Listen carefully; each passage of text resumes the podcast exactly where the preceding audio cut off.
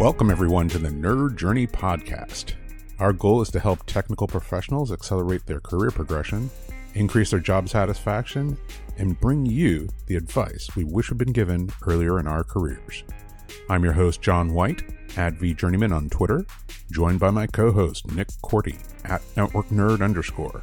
We both work in the tech industry with backgrounds in IT operations and sales engineering. We hope our career discussions will be vendor neutral, relevant across disciplines, and remain timeless. If you're enjoying our content, please drop us a positive review on Apple Podcasts or wherever you subscribe. And if you want to get in touch with us, tweet or DM at Nerd Journey. Ultimately, we're just two nerds on a journey. A journey to career enlightenment. So let's take a trip. Episode 253 is coming your way right now. Thanks for being here. This week, we're going to share part two of a discussion with Russell Swinney. He's a business owner at Interstructure and well versed in the area of technology leadership. If you missed part one of our discussion with Russell from episode 252, it's well worth the listen. In that discussion, we shared Russell's path into becoming a technologist after technology not really being his original focus. Russell succeeded through teaching others and gaining expertise, and eventually made his way into people leadership because he wanted to make an impact and influence decisions. We heard the story of Russell starting his business over 26 years ago, and he's maintained it ever since. And he tells us a little bit about the types of services he provides and the difference in being a virtual leader and an interim leader. We also spoke about the role of the CIO or Chief Information Officer and the CISO, the Chief Information Security Officer. So, this week in part two, we're going to talk about a different type of officer. In fact, a couple different types. The first one is the BISO, that is Business Information Security Officer. We'll tell you all about what that role is, what it entails, and how someone might progress into it. We'll talk through the various lenses and viewpoints of some other executive roles that perhaps we don't think about all the time. Russell's going to share how he builds trust as an interim leader coming into a company to solve a problem. We'll hear a little more context about how Russell developed his cybersecurity expertise and share some advice for those looking to break into cybersecurity. The full scoop comes your way now. Let's get to part two of our discussion with Russell Swinney.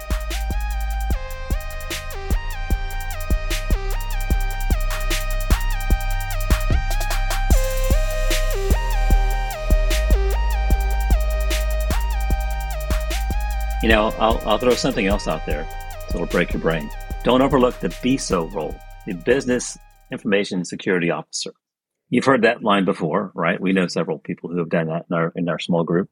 A BISO is is basically the CISO for a business unit. Large organizations, for example, right? It's it's a lot to handle for one person, so they break it up. Hey, you go handle this whole division, right? And your goal is to embed deeply in what it takes to keep that division running and the good part about it is the person leading that division is your partner in obtaining the right funding needed to keep everything going well. And you're directly plugged into the business. You're so much more close to the business than even a CIO would be, which I think is an incredible opportunity. People kind of shun, you know, don't know the BISO role very well, but it is a fantastic role that leads to many roles. A BISO, it can lead to a CISO role. It can lead to a CIO role. It can lead to a COO role or a divisional vice president role. Think of manufacturing, for example. A BISO is charged with securing the operation entirely. So they have to have a, a expert knowledge of every component, human and technical, uh, and how to keep them functional, safe, secure. And it can be a game changer in terms of knowledge, is my point. They know how to run, how the entire division runs, say in manufacturing, they know how the whole, they know how the whole plant runs and works and what, what it takes to make it run best they're in the in the weeds of securing all those devices, which is a myriad of things. That has got to be so much more fun than a CISO, right? Because you get to make things, right? You you get to run the, if you do a good job of that, you can take over and run the whole plant, a division for a company. I know it pays better than a CISO, but you're also going to make stuff. You're not just the costs anymore. Epiphany here, you become a profit center. So if you think of cybersecurity as part of a profit center, the game changes. I like how you did that because we started with CIO and CISO, and then we backed into BISO. if I'm the essentially the CISO for a business unit, I could go to COO, CIO, CISO. So before I'm a information security officer for a business unit, I'm guessing someone could come with a deep cybersecurity knowledge and a good knowledge of people and process into that. But I'm also wondering if maybe somebody with a deep manufacturing system process knowledge could get there and take on the security part and learn that. Are you seeing people go into that from both sides? Oh my goodness, people come from out of the woodwork. The key is giving them the opportunity, training, mentorship along the way. And if they have a passion for what they're learning and they can see where it's going, it won't take long. They're gonna they're gonna realize, well, wait a minute, I know how all this stuff works. Yeah, I'm in charge here. They probably won't say that, but they gain an understanding of how everything works and goes together. And for that division, I mean, who could beat it? That's a great leader in the future. Teach them some people skills, great opportunity. I think this is the second time that someone has talked to us about being kind of that leader within a business unit. And I think it's it's maybe overlooked and maybe we don't talk about it or think about it enough. You know, this might date or age me, but I remember when, you know, GE was the largest company in the world.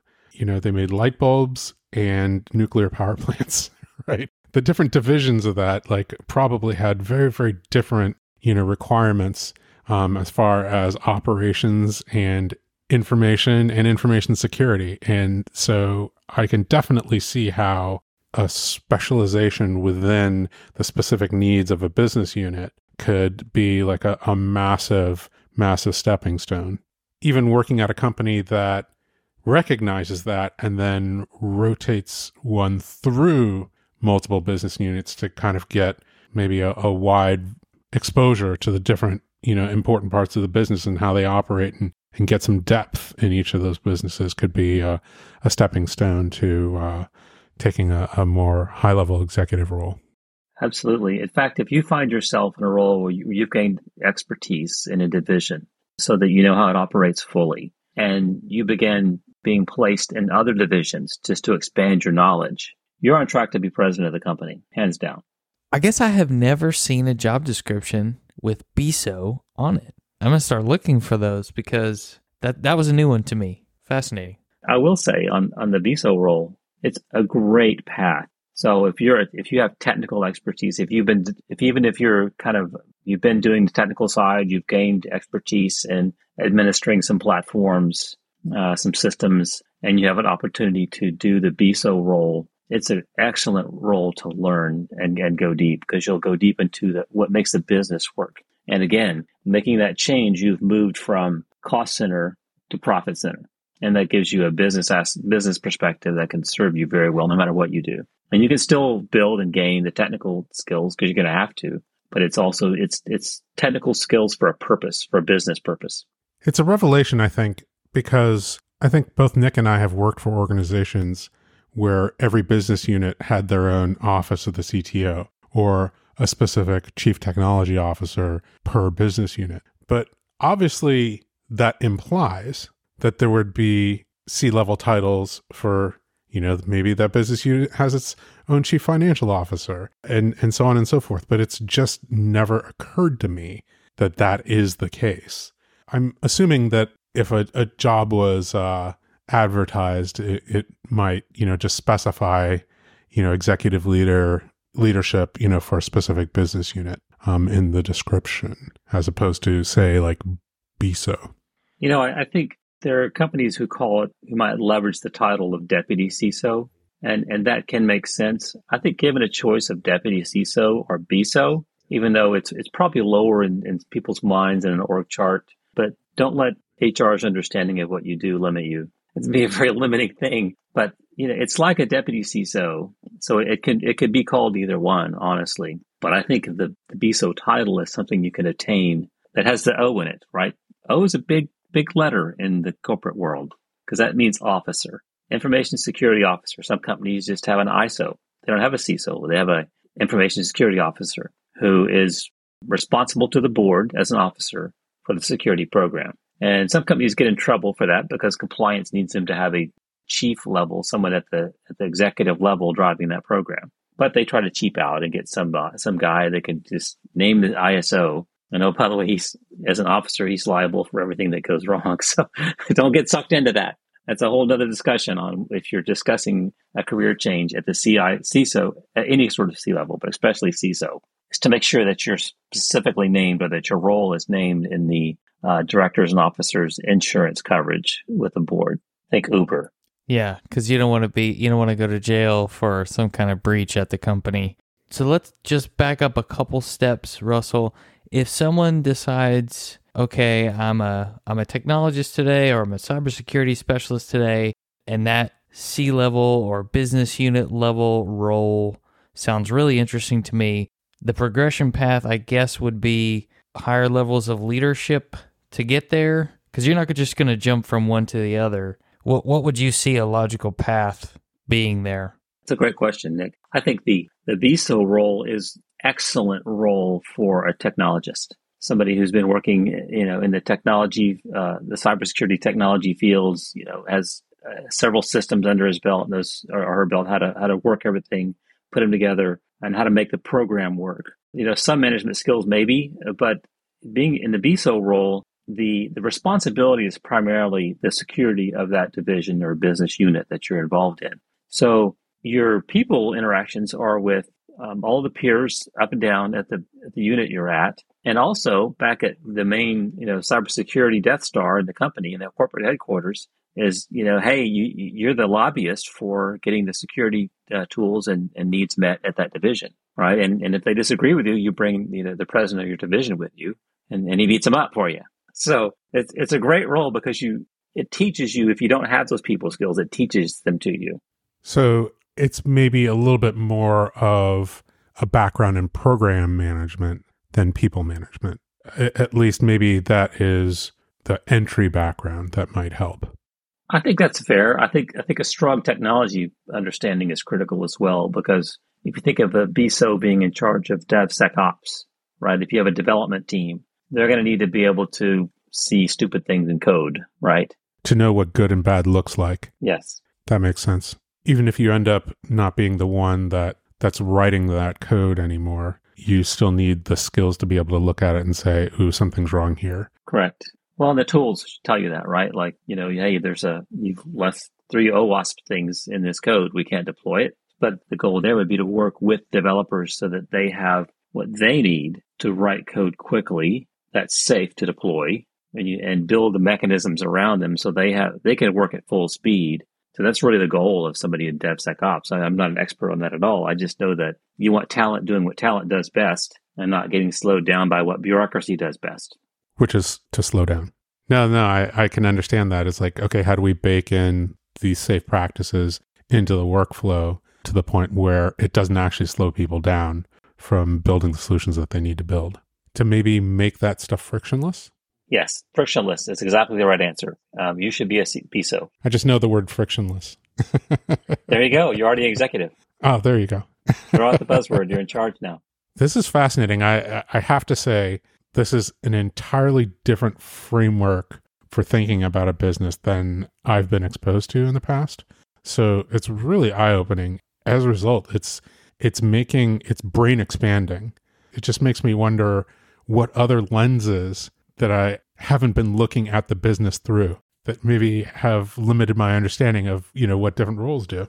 I have a I have a couple. I'm about to explore a new one as well. I'm, I'm starting to do a little bit little bit of it already, and I've discovered I've been doing it all along. I just never knew it was called that. CRO, Chief Revenue Officer. Yes, not Chief Russell Officer. I'm, I'm already I'm already sucking at that, but Chief Revenue Officer. If you think about it, I, I, I had incorrectly assumed that the CRO was the financial guy or you know financial person who was only worried about money. Maybe, but in reality, the CRO role is about ensuring the product and the marketing and everything is lined up right with all the right resources to deliver the goods to the customers and stacked in such a way that you have the short term revenue to get through to develop the long term vision, right? And that just lines up perfectly with really what I've been doing as a business leader for many years. I just thought it was a fancy term for a high ranking sales leader. Well, I've never crossed the, the dark line to, to go into sales, but if the role allows you to move things around such that product is what customers actually want, right? That's the game changer. So I think having having somebody in that role that that knows clients, that knows the technology stack, and knows what the uh, the upcoming steps need to ha- happen to make things look good. That's that's a huge huge benefit, and it doesn't have to come from sales or finance. It could it could be somebody who's actually has has the chops to pull it off technologically. That'll scare you. We got the whole C suite here. Nobody wants the CFO role though. My wife's the CFO, so well, you really have to be a, a finance nerd to appreciate that. I think. Yes. And uh, I think that that's a calling too. I mean, it's also an important thing. It's it's fascinating. I've had you know been exposed to the CFO at companies that I've worked at to come in and talk about the business, as well as the CRO, as well as the CEO, and they every single one of those C level officers talked as if they were in charge of the business, and the lens that they worked in was the lens with which the business was managed. So the CFO always talked about well, I'm going to invest my money in this business unit or this business unit, or maybe try to make sure that I get some funding for this research, you know, all for the betterment of the company. And the, you know, CRO, you know, was talking about aligning sales and marketing programs for the exact same goal. But every single one of them talked as if, as if they were the CEO and, and maybe they were, eh, you know, through their lens of the business. Yeah that's where it's, you, you need to hug the cactus when you first get there, uh, no matter what which role you have, and make sure that person who also is running the company, like they're the CEO, has at least similar enough ideas that you don't have to kill each other. Goals. You need to be goal aligned, right? And then maybe philosophy aligned. Yeah. Philosophically aligned? That's what I meant. I think this goes back to conversations that we've had about the chief executive officer and or board of directors sets the vision for the company and then that vision gets translated at lower levels into strategy. Maybe that's at the executive leadership team level and you provide that hopefully all the way down to employees so that they can see where their part and the work they do fits into making an impact toward that overarching vision and set of goals strategy. Excellent idea. So you start at the vision level strategy tactical is where the, the rubber meets the road. And as streamlined as you can keep that bureaucratic chart, the better. I think that's what the allure of Agile is, is that it gets the CEO and the person writing the code sitting next to each other, talking about the business purpose of that line of code. I like the visual in my head. I don't know how often it really happens that way, but the brochure for Agile says that's how it works. I understand the vision, you know, the removing the layers in between, you know, vision and execution, which I think is an ideal. I mean, just if you have an ideal, that means you're working towards the ideal. It doesn't mean that you achieve the ideal. And I'm sure that there's all kinds of things that exist, you know, as layers between those two roles, you know, for very, very good reasons, but doesn't mean that you don't strive. I think if you're in a company where you have uh, never ever hope to have interaction with the C-suite or the CEO for vision, or you know, it's probably it has come through several people. I think you're missing out. And I think the company's missing out, right? I think leadership needs to be, we're all the same. We, we put our clothes on, you know, we have challenges in life, challenges in work, but we're working together on, on this short road at this particular organization. So there's no, there's no hierarchy in human being here. We're all, we're both together on this effort. Without, without the technical expertise of the person doing their job and without the CEO making the decisions that, that that person's making, you know, you both go off the rails. I mean, you're in this road together. You might as well be friends. You gotta at least be able to talk to each other. Let's dive into that in a slightly different lens and go back to your statement about being an interim CIO or CISO. From that same basis of we're all human beings, how do you, Russell, I'm going into this company and I'm going to be there for six months or 18 months or three years until I find a successor how do you build trust with this team who's recently lost a leader and figure out what the focus should be for the time period you're there? I would imagine that involves a little hugging of the cactus. Definitely. I think some of uh, some of the advice you might give in this area could apply to anyone who is stepping into some sort of leadership role. Because when you step into a leadership role, if it's not a newly formed team that's never existed, then you are taking the place of some leader that was there in some way, shape, or form. Yes, right. So, what I find in the interim side, I'm usually there to correct some problem, whether it's uh, a direction or a structure or a process, a technology is wrong, uh, gone off the rails, and it's not meeting the business objectives. So I'm brought in at, at whatever role they want to call me. I don't care. Uh, I'm there to fix stuff. So at first, there's really there's no trust at all. But I think that's great because a lot of times when I show up, there's relief among the teams that I'm going to be working with because they're they were burned by the previous leadership or they had trust issues with that person. So at the very least, I'm not that person. Okay. Uh, and the first thing I do is I seek, seek to start hugging those cactuses, uh, break down barriers. The reason organizations go off the rails is you'll see that when you see really talented people jumping ship, why did they leave? Well, sometimes it was just bad leadership. So to gain trust, you have to earn it. I mean, it's person by person. You have to be open minded. You got to listen to them honestly. You have to tell them, hey, look, I you're the expert in this role. I, I don't understand any of what you do enough to tell you what to do. So I'm looking you to, to, you tell me how this should be done, right? Because you're you're the expert in this role, and I'll I'll trust you on that, and I'll I'll support you on it. A lot of times, it's the first time they've heard that, as opposed to being questioned on everything. Making hard decisions, you know, whether it's uh, whether it's people just or protecting the team from the foolishness of uh, and misconceptions of, of corporate leadership, other departments who assume, oh, those the cybersecurity people, they just say no of everything, right? Well, not true. There's probably a good reason. But if you could start breaking down those barriers and, and help them interact better with their peers across the company, then you've done a good job. Most of all, I just iron trust from each person by listening. I talk to everyone at every level and I listen to what they have to say. What do you think's wrong with the company? What do you think went wrong with the situation? How do you recommend it be fixed? Did you already know? Did you have you been recommending it for four years and no one listened to you? Which is usually the case.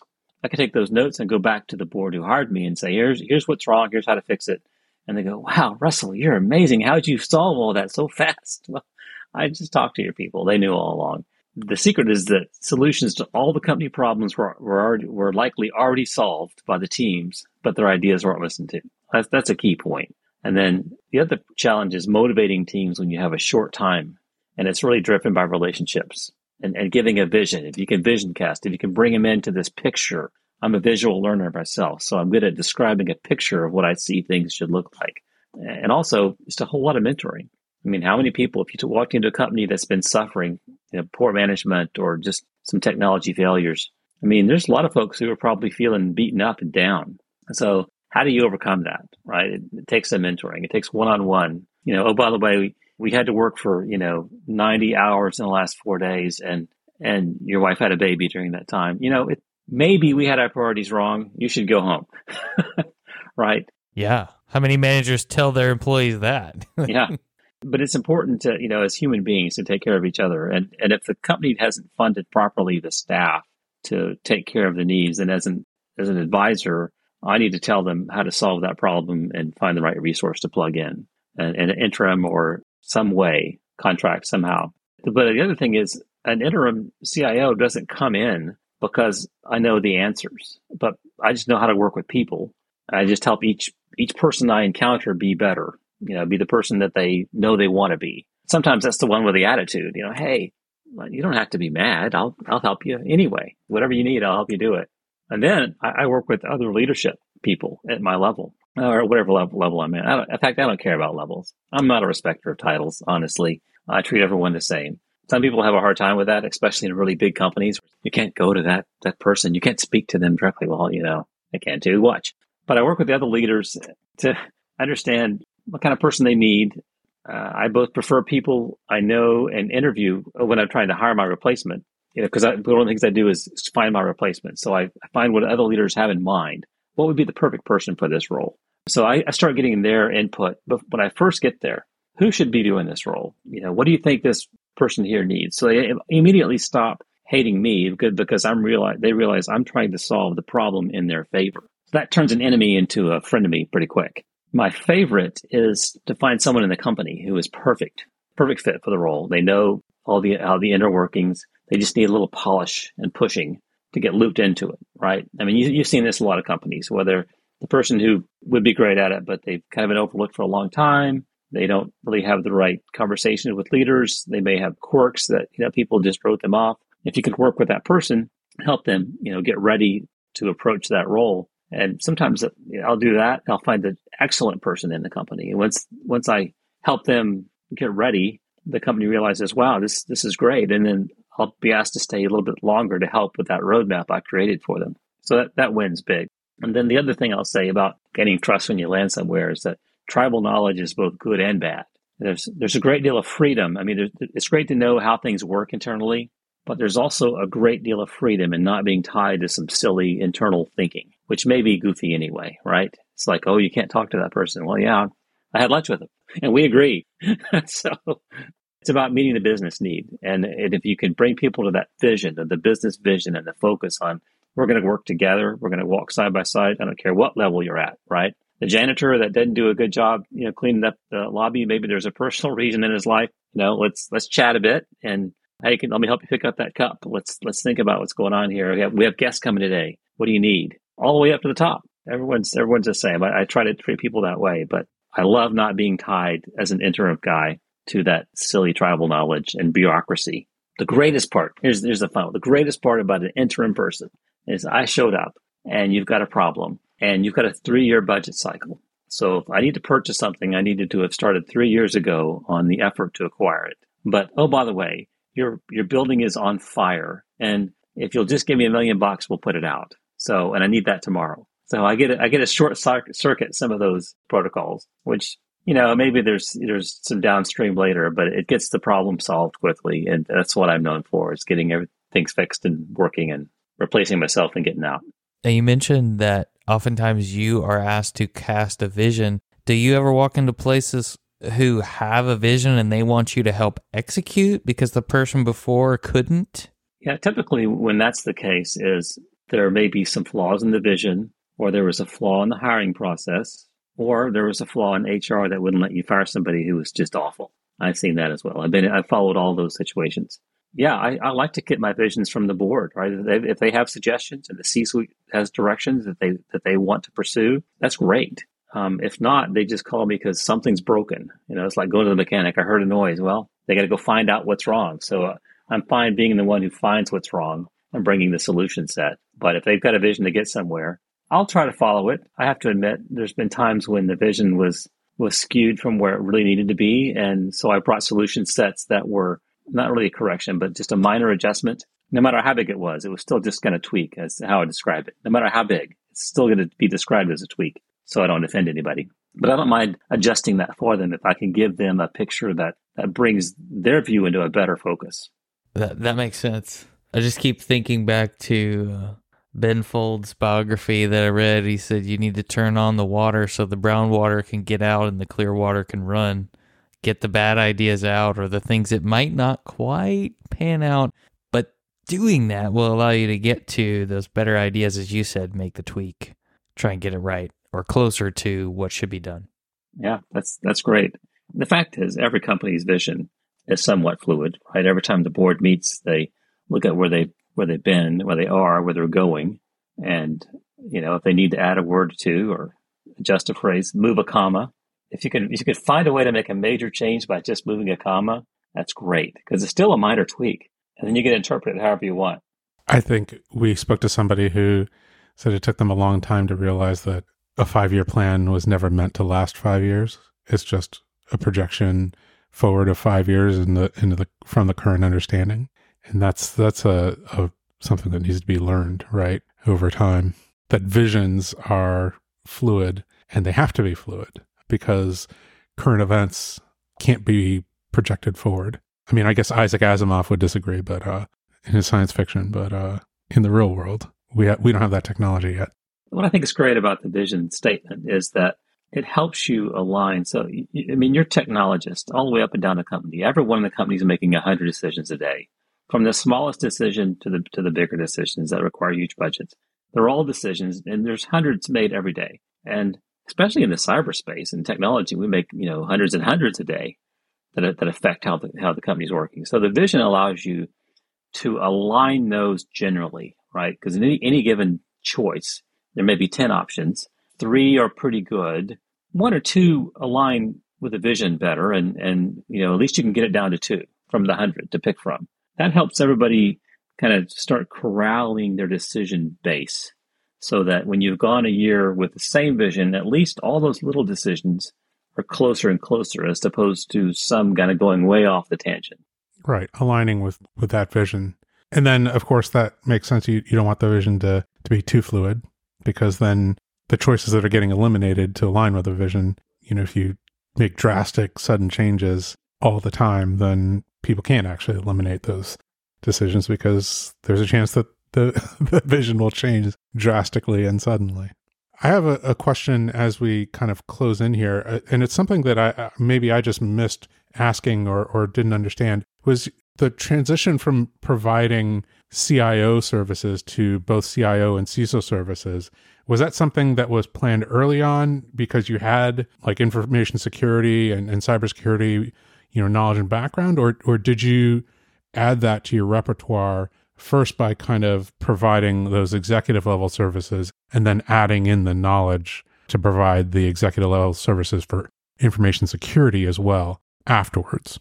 The answer is yes. Great question, John. I'm glad you asked that one. That's a good one. When I started doing quote unquote cybersecurity, it wasn't called cybersecurity, it was just called secure networking. You had to have passwords. You had to have, you know, connections that couldn't be gotten into some back channel and so forth. So it was just good technology practice at the time. And then it became called cybersecurity. So I spent 15 years, um, you know, what I considered technology consulting, CIO role. That was obviously included a, a, great deal of security. And then, you know, the cybersecurity terms was got to be really big. So I, I went out and took the CISSP test and um, passed that. So I was like, well, I, I must know what I'm doing, right? So that kind of spurred me on to let's call it that. Let's let's call this not just CIO services, but CIO CISO services.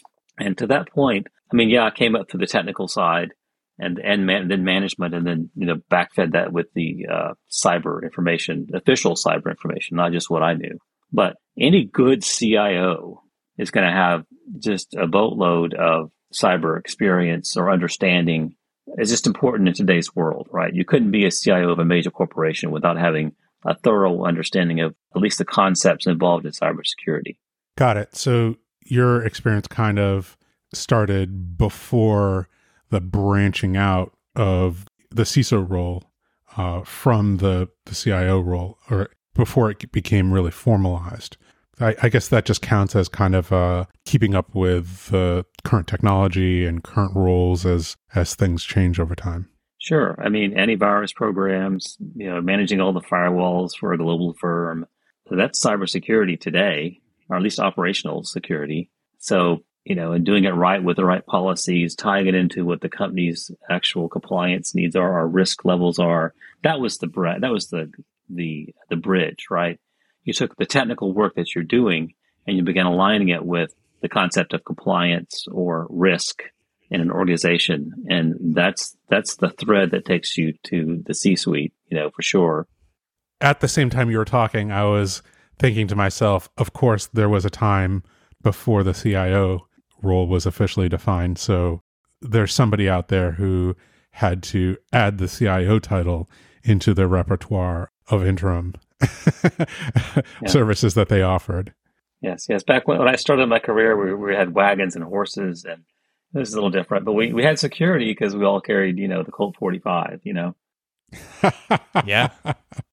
Well, let's reverse this slightly, Russell, and go at it from someone who's looking to get into cybersecurity. Like maybe I am that low level technologist or someone looking to break into tech and cybersecurity is hot.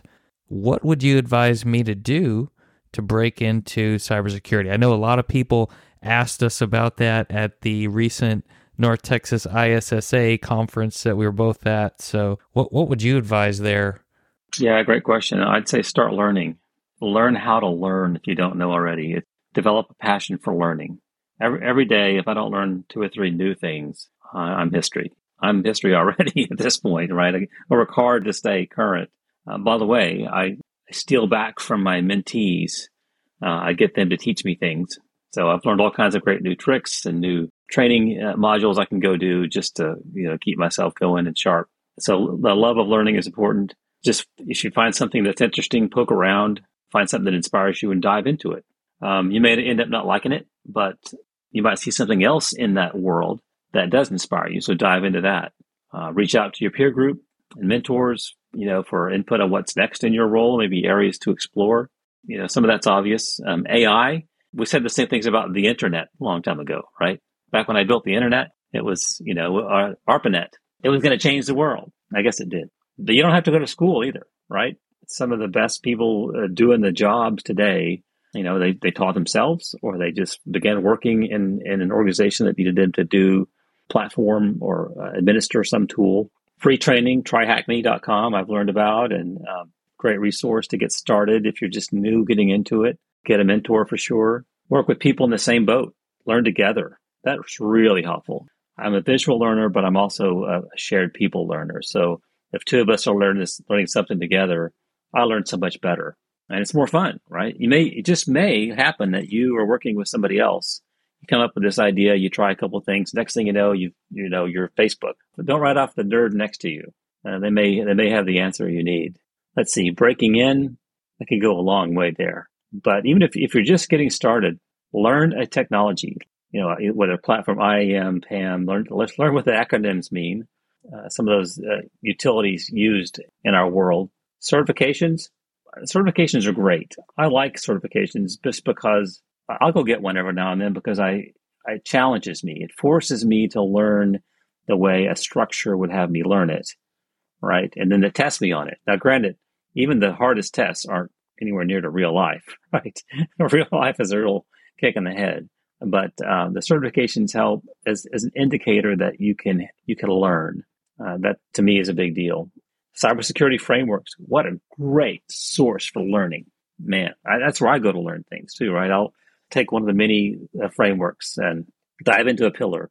Uh, I mean, there's a lot of detail there, right? You can you can get lost in it, but it, kind of find your way through those threads and pick one. Uh, start with CIS or something as doable, if you will. You can run in your own house, kind of thing to dive into a pillar and just kind of see how, how you, what you can learn about it.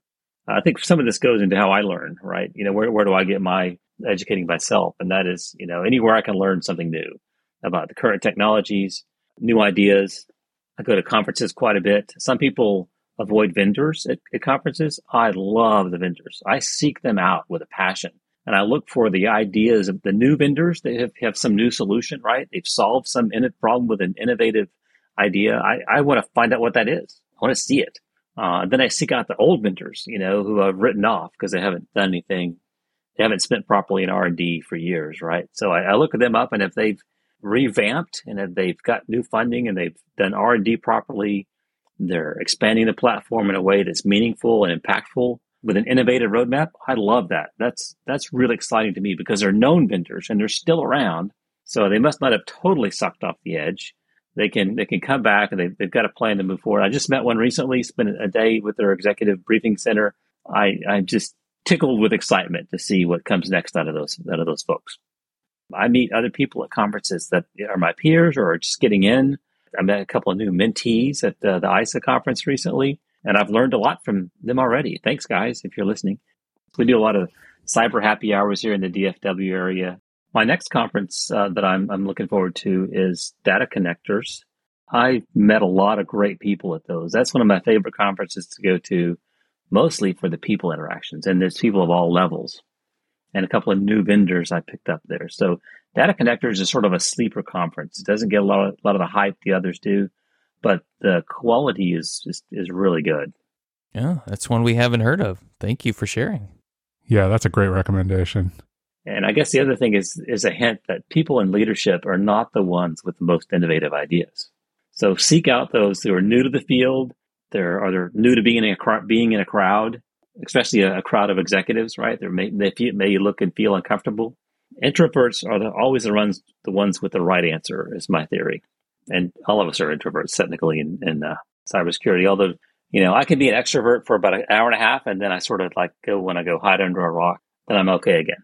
So it's a good thing you're going to get a good night's sleep after this, right? luckily, it was decaf coffee. Full circle. Make sure to seek out the people who are new to learning the thing because they're probably the ones who will be uh, most sensitive to teaching you and, and not writing off your uh, lack of knowledge. Love it. Yeah. Russell Swinney, thank you so much for for your time and your guidance. It's it's been brain expanding, which is always the best kind of conversation. This is fun. I really enjoy doing it. Uh, my first podcast, so thank you guys for guiding and coaching me through it. Um, I didn't get the hair and makeup setting, but it's okay. We'll we'll do video next time. I'm just kidding. No video. I love the discussion. I like the way you guys do the que- question, you know, prompts and so forth to kind of create good ideas. And the rabbit trails are sometimes the best part. But most of all, I really appreciate the, what you're doing on this podcast to pull the, pull the covers back. You know, hey, look, if you're getting into cyber or you're getting into any kind of new role, the fact is, even management, we're all a bunch of knuckleheads, okay? None of us know enough. We all need each other. So jump in. It's okay not to know the right answer. It's okay to ask questions. And if it's ever not okay, you're in the wrong room. Oh, I like that. If people want to follow up with you on this discussion, Russell, where can they find you? LinkedIn, good source. Um, but hey, it, you know, if I'm at a conference and you see me, come come grab me. Let's talk. I, I want to talk to people. Thanks a lot, Nick, John. Great meeting you.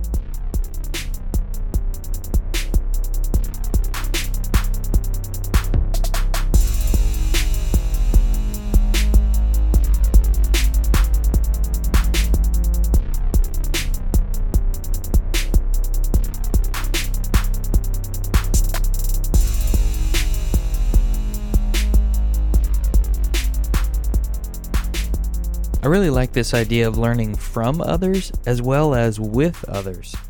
And Russell talks about ways to do that through attending conferences. He mentions a couple of conferences by name, but I think what we didn't communicate specifically while we were having the interview is that each of the conferences Russell mentioned are part of cybersecurity communities that you can join, whether you're a beginner or an advanced professional in the cybersecurity area here are those communities if you'd like to join, and we'll make sure that those links get into the show notes because we know that being a part of a technical community is one of those patterns that people use to advance their career. The first one Russell mentioned was the ISSA or ISSA, the Information Systems Security Association. This organization is cybersecurity focused. It has chapters all over the world. It is a paid membership but they do sponsor conferences as well as local chapter events. That is the the conference that Russell and I were at earlier this year in Dallas Fort Worth. Russell also mentioned Data Connectors. That's another community group focused on cybersecurity, mainly in North America, and they sponsor a lot of different events. And you can find some in your area. We'll we'll put the link to the website in the show notes. And there's also a newsletter you can sign up for to stay up to date. I really like the humble approach Russell takes in being willing to speak with anyone at any level, to talk to them, get ideas for how to solve problems, and just try and support them in ways that he's able to do. And really, in doing that, talking to people at different levels across the organization and not just the upper level leaders that might be his peers, he is actually doing the research that is extremely helpful in choosing a replacement for that role because that's part of the services he provides. He comes in for a short time and helps the company fill that spot where they had a hole in technology leadership.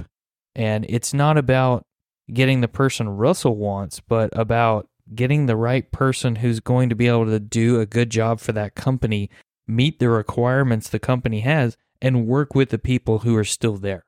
I love the confidence Russell has in the fact that most of the time, the people still at the company already know how to solve whatever problems at hand, but it is very likely their solutions just weren't listened to in the past. I think this is an interesting callback to one of the reasons that Russell went into leadership in the first place. Back in part one in episode 252, Russell talked about seeing a number of really good ideas that he felt would be quite impactful to the business get looked over or not implemented. And I think that having that in his mind and remembering that experience affects the way he approaches these situations in a very good way that makes the people on the team feel supported and gives them a voice up the chain that perhaps they haven't had before. That new, fresh face is oftentimes an opportunity to get a different type of support than you've had before as someone who reports up to that role. But I think we don't often approach leadership changes in a positive way. We often think about what we lost, even if we lost something that, that wasn't that great. We often might worry are we going to get someone that was worse than the last person?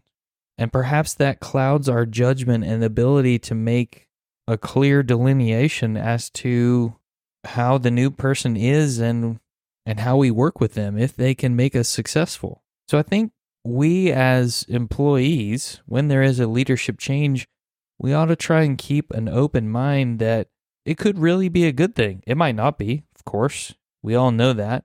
But instead of always thinking about the negative, it could actually be a very good thing. And go find out for yourself. Make up your own mind on the situation through experiences that you have with this new leadership or leadership chain that comes in. I'll say it again I had not heard of the BISO role before, Business Information Security Officer, but we had a great discussion about it. And you're probably only going to find that in larger companies Russell talked about how someone in the BISO role is in charge of the security of the people and the technology. You know, it's a lot more than data loss prevention that goes into something like this. But it's a partnership with the operations leader. And what we mean when we say operations there is business operations. Everything that needs to happen for the business to run and make money, serve its customers, way, way more than just technology involved there. And I think this also calls back to the two types of CISOs that we discussed in part one the cyber focused CISO and the business focused CISO. This is definitely a business focused CISO, but it is a focus within the business unit itself. And it may be something that you could grow into with some experience. Maybe you don't necessarily need people management experience. We talked about possibly program experience or project leadership experience coming into this type of role. But that could be another one to look for if you're looking to progress within the cybersecurity landscape. And maybe there are business unit leadership opportunities for other technology roles that we didn't talk about. Maybe there's a CIO of a business unit out there or technology operations for a business unit. If you are looking to break into cybersecurity, don't forget to go back and listen to episodes 239 and 240 with Kenneth Ellington, who happens to be the owner of Ellington Cyber Academy. That might actually be a great place to start if you need some training that is very practical and theory based at the same time and gives you a nice mix. So I'm sure that Kenneth would be happy to help you, as would Russell if you need a good mentor getting into the industry. Maybe another way to gain experience in general is to take a role at some sort of consulting firm that gives you these interim type positions. Maybe it's not an interim CIO or an interim CISO, but it's a specific project that you can work with one company on for a, an amount of time and then you move on to a different company and it gives you experience working with a very wide net and variety of people in possibly very different technology environments. And we'll share some links in the show notes to episodes about people who worked for consulting firms that did something similar to this, like Chris Williams in his episodes 229 through 231. And then, of course, David Klee calling back to episode 119 and 120. And likely there are others that just don't come to mind at present. That's it for this week. We'll see you next time. Farewell, listeners. Tune in next time as the journey continues. I'm John White at vJourneyman, for Nick Korte at Network Nerd underscore, signing off. Adios.